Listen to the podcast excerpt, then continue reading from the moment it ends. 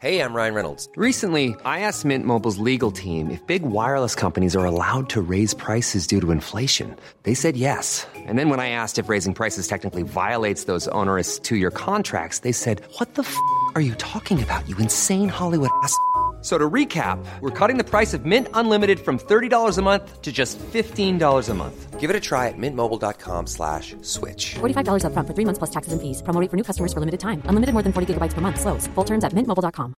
Ready to pop the question? The jewelers at BlueNile.com have got sparkle down to a science with beautiful lab grown diamonds worthy of your most brilliant moments. Their lab grown diamonds are independently graded and guaranteed identical to natural diamonds, and they're ready to ship to your door. Go to BlueNile.com and use promo code LISTEN to get $50 off your purchase of $500 or more. That's code LISTEN at BlueNile.com for $50 off. BlueNile.com code LISTEN.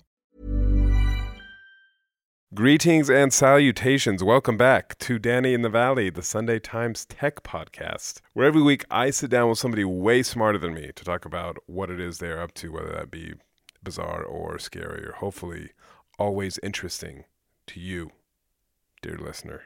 I've got a great show for you this week, but before we get there, I just wanted to give you a little heads up about next week.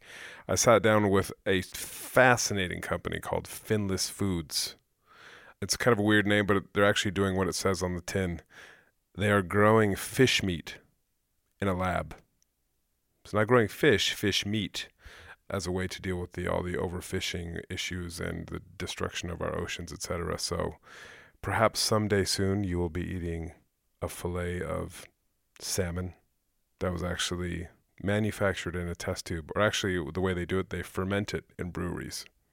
I know it sounds crazy, but it's true. So that is next week. The only other thing I have to give you a heads up about there is a bad word in this episode the S word. Keep an eye out for it. I know this is a family show, so hopefully not a big deal. Anyhow, on to today's show. Yo, technology. What is it all about? The biggest thing that you have to always stay with you when you are trying to think about the future is prepare to be surprised. Just imagining the things that you can imagine, you will always miss things that in retrospect seem quite obvious. That was Tim O'Reilly, this week's guest. If you don't know, Tim is kind of like the oracle of Silicon Valley. He's been in the industry since the late 70s. He started out publishing computer manuals when people were still trying to figure out what a computer was. Um, he has since kind of created a publishing empire. He is also a part time investor. Um, he is a towering presence out here, and he has a knack for predicting the future, or at least pointing us in the direction of where things are headed. So he coined the term Web 2.0. He coined the term open source software. And he's just written a book called WTF. And that's not what you think it means. It's actually what's the future. Um, so he talks about the state of technology today, where it's headed, and whether we should be worried. And the answer is yes, um, but perhaps not for the reasons that you think. He's got amazing insights. It's well worth um, taking the time to listen because um, he'll make you think. So, without further ado, I give you Tim.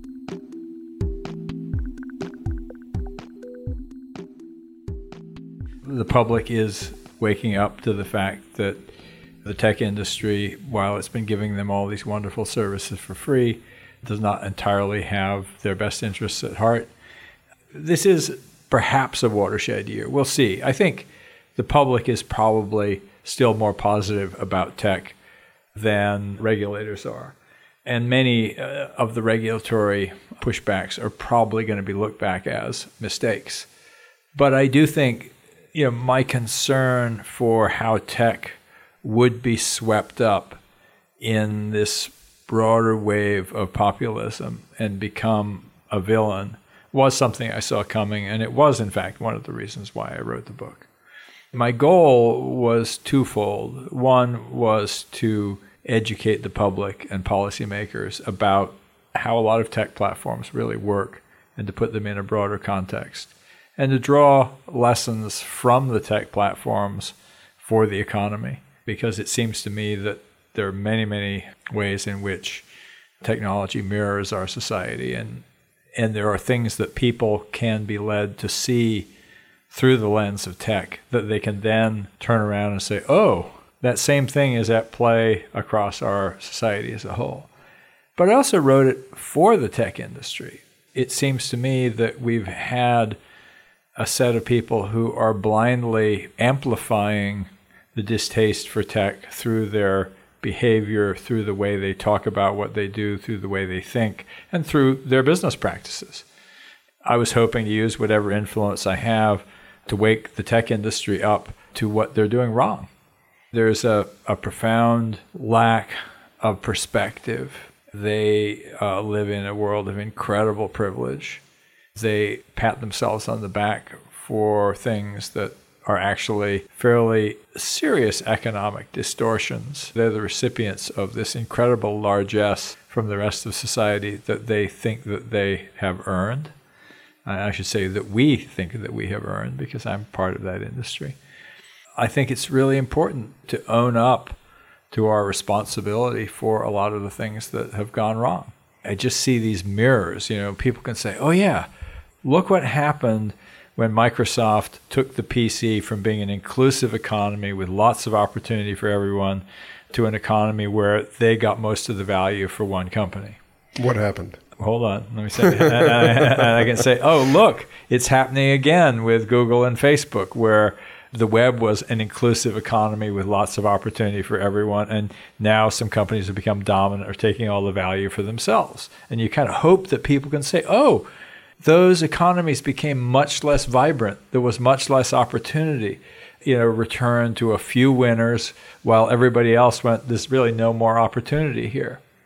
And guess what? Oh, wait, we see that pattern in our broader society. Similarly, I hope that people could see, oh, okay, this is the way that algorithmic systems work. And now, through Facebook and fake news, we can understand how algorithms can go wrong. They're a little bit like the genies of Arabian mythology. You give them your wish, but you don't express it quite right, and there are these unintended consequences that can go disastrously awry. And you go, oh, wait, our financial markets are also increasingly infused with digital, with algorithms that are really single point of failure, but single point of optimization, which is the same thing, where you're saying relentlessly optimize for financial outcomes just as Facebook thought that relentlessly optimizing for what users liked would give them people better connections, and they were wrong. We thought that relentlessly optimizing for share price would make the economy healthier, and now we know that it didn't. And yet, while we're, we're holding Facebook accountable, I don't think we're really holding our policymakers accountable to saying, you've got the master algorithm wrong. Technology effectively rewrites our map of the world you know, it changes our expectations about what's possible. So, in a similar way, I want to apply that to our whole society. Why are we still organizing our society the way we organized it? You know, the British organized their empire in the, you know, in, in the 18th and 19th century with this sort of vast bureaucracy and, and sort of paper-based processes. And what are we going to do differently when we have a society that's infused with technology? Or what are we going to do differently when we realize the technologies of the 21st century are going to make changes as profound as those that came with the Industrial Revolution? Will we basically choose to make everyone more prosperous? And I think right now we're on the wrong path there. The first thing we have to do if we want to believe something different, if we want to make something different, we have to believe something different. You're biting off a lot there. I am biting off a lot, no question. But you speak to the the people who run these companies that you're talking about. Do you get a sense that the worm has turned with them? That if you talk to I don't know Jeff Bezos or Mark Zuckerberg or the Google guys, where there is this recognition of we do need to be more self-aware, or we do live in a bubble, and we really need to think pretty dramatically differently about how we create these things then propagate out into the world and have all of these consequences that we may be the smartest people around, but we just didn't foresee. I think there are pockets of that awareness. There are certainly many people within these big companies that are thinking very, very hard about these issues. At the CEO level, it's much less evenly distributed. Singularitarians, so to speak, among the tech elite. I mean, believers in singularity. Yeah, believers in the singularity, and it's just Yeah. like if we just kind of put the pedal to the metal, all these wonderful things will happen. And but there are clearly people who are choosing to do the right thing. There's a narrative that's coming out, and it's not just from the U.S. I think Jack Ma at Alibaba has been an, an incredible spokesperson for this idea of the need for tech platforms to create wealth for the for the participants in the platform, not for, just for themselves. There certainly are companies that are doing the kinds of things that will make people wealthier. One of the fundamental myths that I try to attack is the idea that technology should be used to reduce costs and do the same thing more cheaply. The Thing- rise of the machines idea. Yeah, you know, this idea that somehow the machines are going to take away jobs is blind to history and is blind also to the secret superpower of technology, which has always been to do more, to do things that you couldn't do before. So I try to tell a story of companies that are acting that way.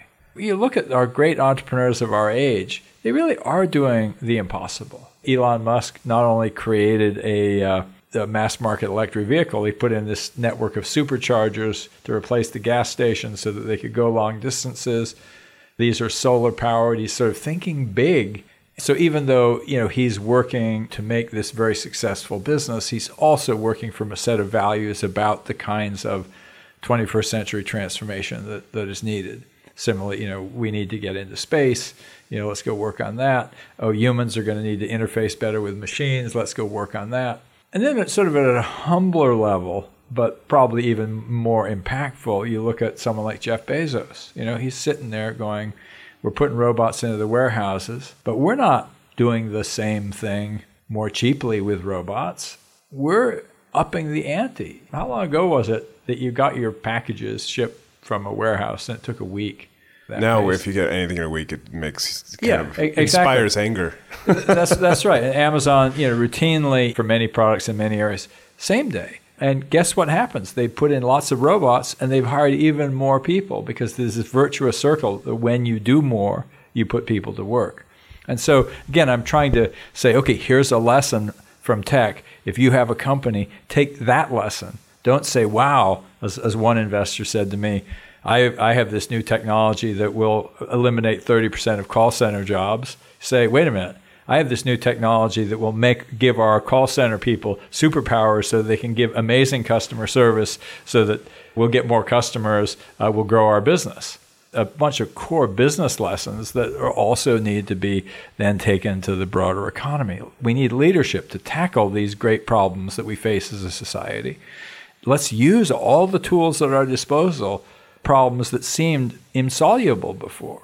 The reason I asked if you thought that there was this kind of genuine awakening amongst the CEOs and whatnot is because, and I've mentioned this before, but I was at this Google event where they launched a bunch of new hardware. And one of the things around Google Home is like uh, we could recognize up to six different voices, including your kids. We're the only AI that can actually recognize children's lexicons and respond accordingly, etc. They unveiled this rapturous applause in the crowd. And I just remember thinking, so wait, Google wants to kind of start building a profile of my child as soon as they can speak?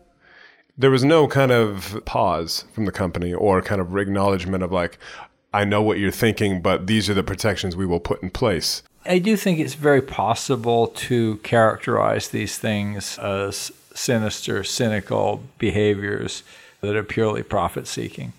Great Silicon Valley companies are thinking, I really am trying to do this thing that will make this great user experience for my customers. But they are sometimes forgetting other parts of the picture.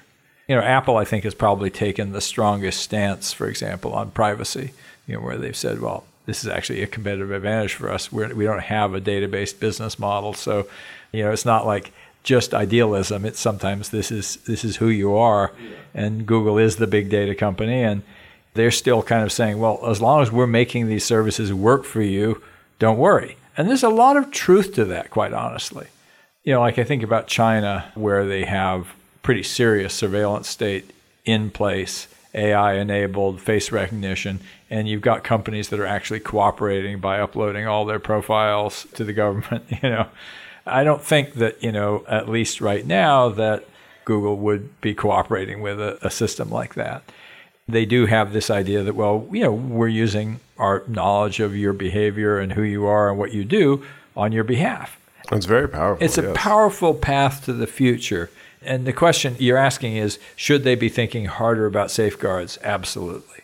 A lot of our thinking about safeguards is of Maginot line thinking.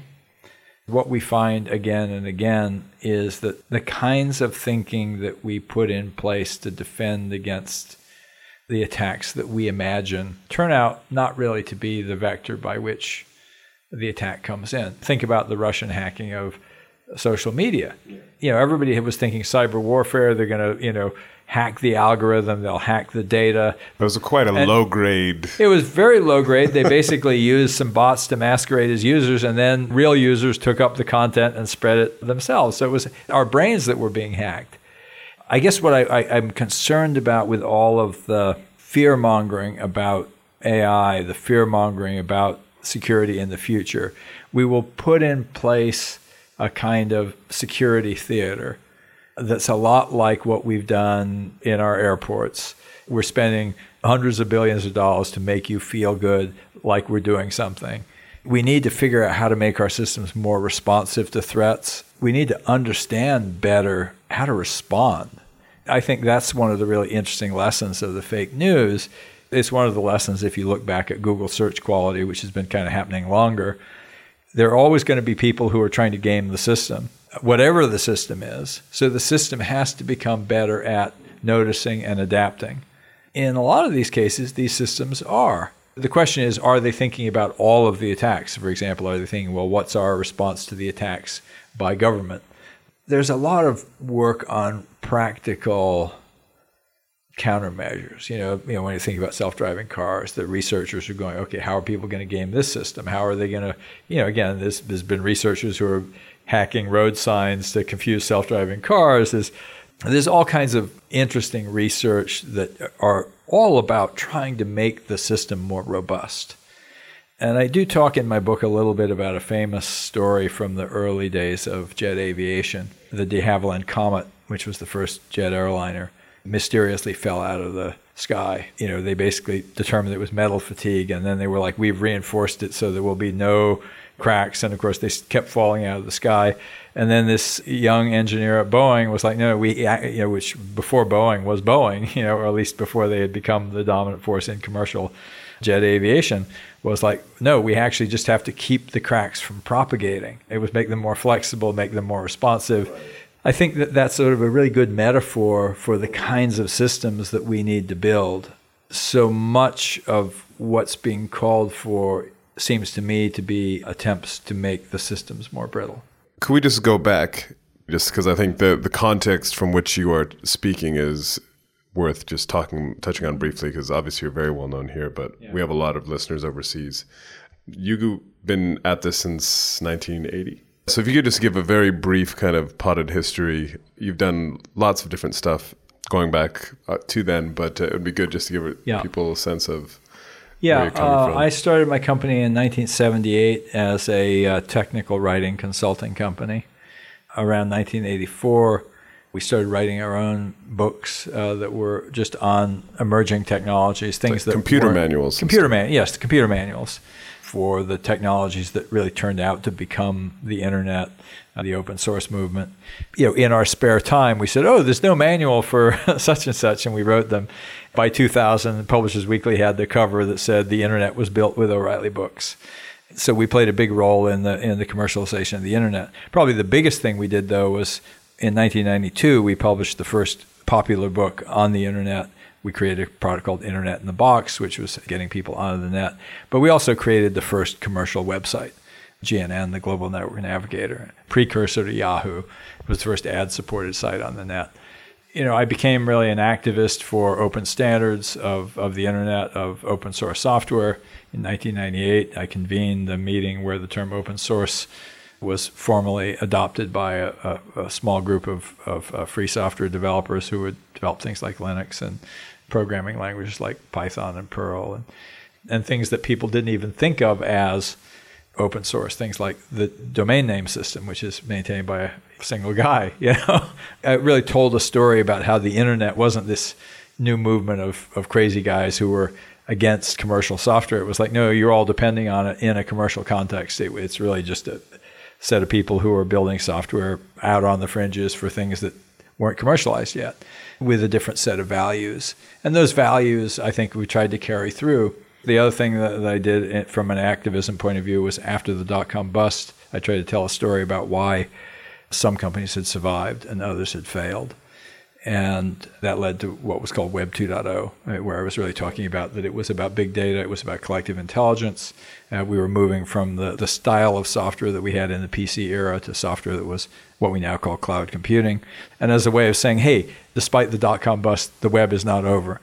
My company also put out a magazine called Make and a, started event called Maker Faire, which really kicked off what's called the Maker Movement.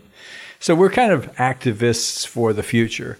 Coming back to my book, that's been the context. I'm trying to do that again, saying there's a set of principles that are being used to drive the great technology companies of the future. They're platforms, they're algorithmically managed. What does this mean for society? What lessons can we take that we can apply to businesses? and what lessons can we take and apply to policymakers.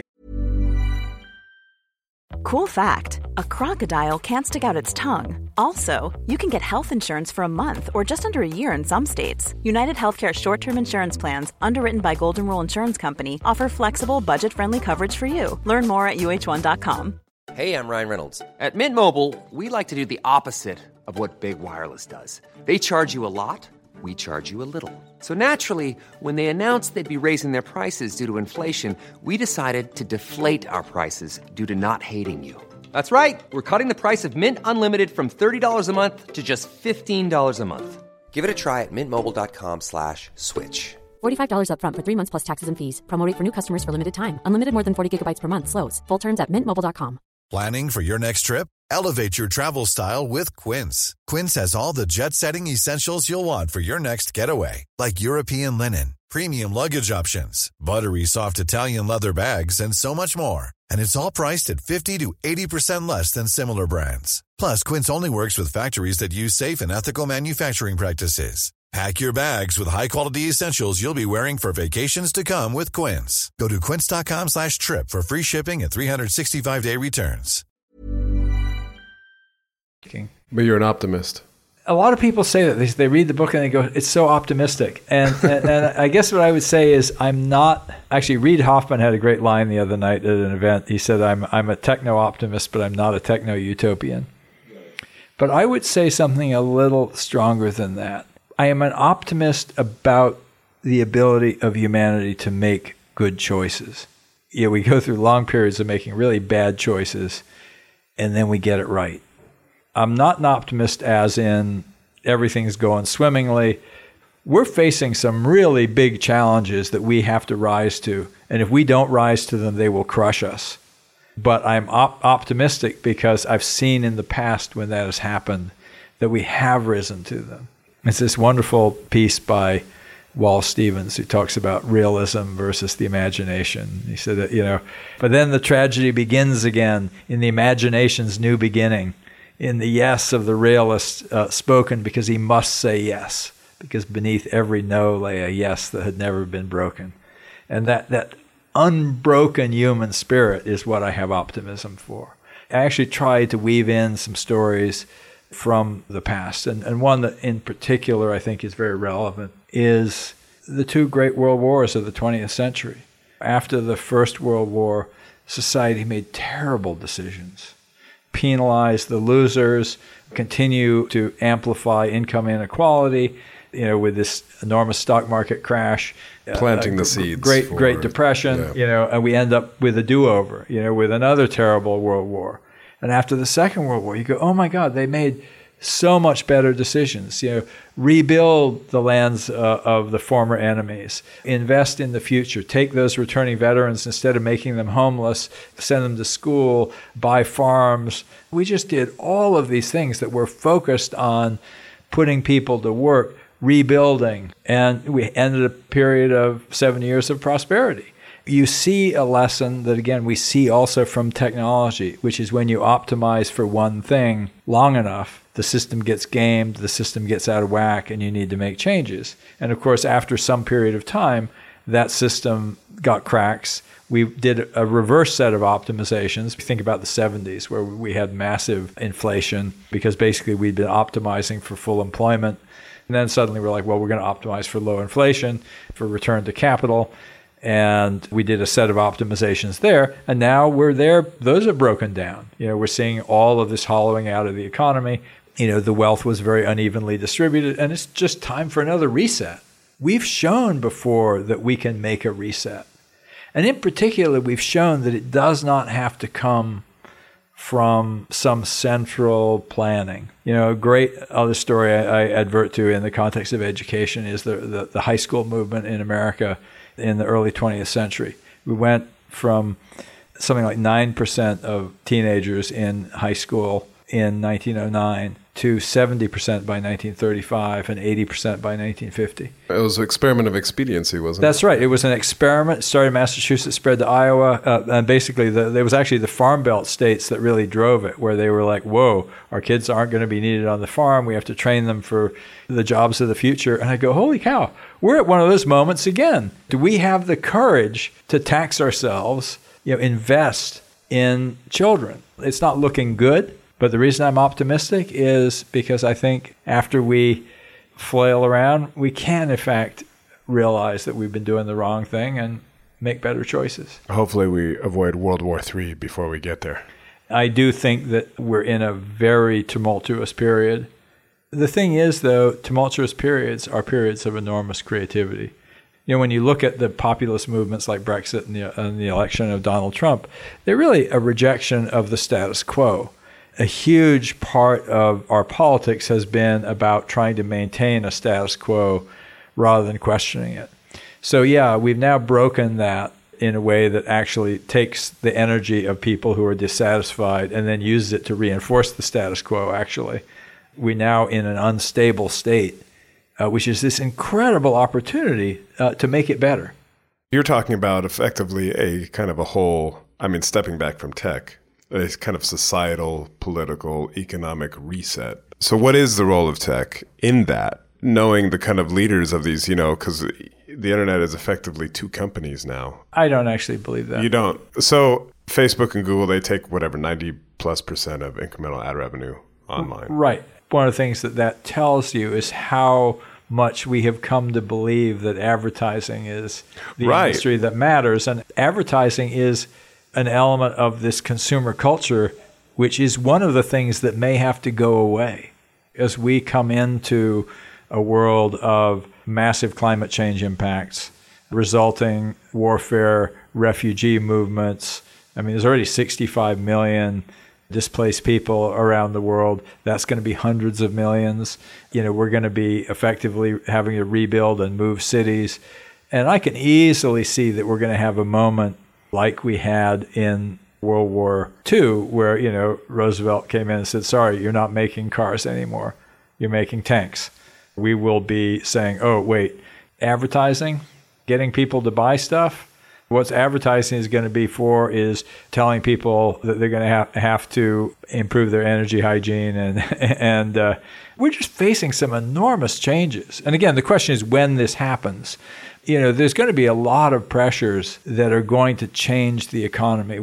We got some serious stuff coming at us. We also have these amazing new capabilities that will allow us to build a better world. When I hear this narrative that the robots are going to take all the jobs, yeah. I go, look around. There's so much work to do that we're not getting to. What is it that's keeping us from getting to that work? And a big part of it is the structure of our companies, the incentives we give them, who's actually driving the bus. You know, in other words, we're basically looking to optimize return to shareholders rather than necessarily return to customers, return to suppliers. There's all kinds of other participants. And companies are starting to realize that there are opportunities to actually serve different constituencies. But I think also, as I say, there are entrepreneurs who are realizing that the way to build a great business is to solve a hard problem. And I think we're going to see the need for more of those kinds of entrepreneurs and fewer of the kinds of entrepreneurs who think that their job is to sell people stuff they don't really need by getting better and better at manipulating them. To that point, if we think about the kind of the hot tech thing of the day, which is blockchain, are you a believer in the transformative potential of that? Because when you talk to people in that world, in the cryptocurrency world, Bitcoin, Ethereum, etc., and talk about blockchain technology, this idea that we can kind of decentralize everything and do away with these middlemen like banks, yeah. big structures that are, you know, at the heart of this, all these systems that you're talking about. I don't see it because when you talk to people, it's they they speak about it with a it's almost fanatical, like yeah. this is the future. Well, I think there's a lot of interesting futures there, no question. But I've heard that story before. You know, it, it, was this, it was the story of the personal computer. You know, when it was like anybody could have one. It was the story of the World Wide Web. Anybody could, you know, have a website. It was the story of blogging, which was sort of a, anybody could be a publisher.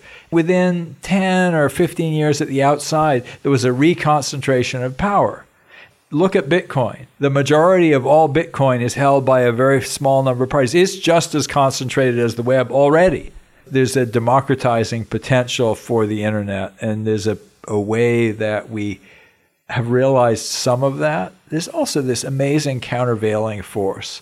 And actually, I have to say, you know, if you compare the fundamental decentralization of the web, you know, you commoditize one thing and something else becomes valuable.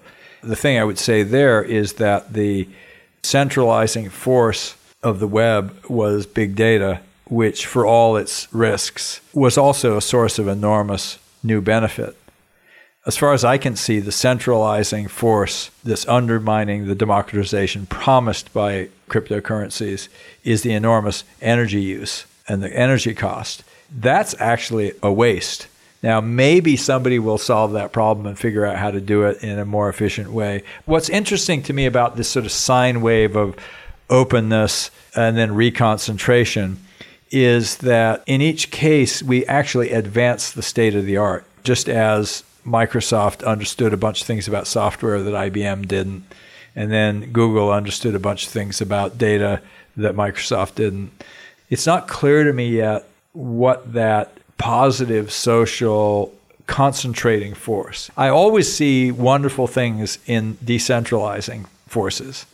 They always lead to innovation. But the question is is new value also created by the concentrating force, even as it sucks the life out of the of the other ecosystem? And again, I'm, I'm not clear what that is.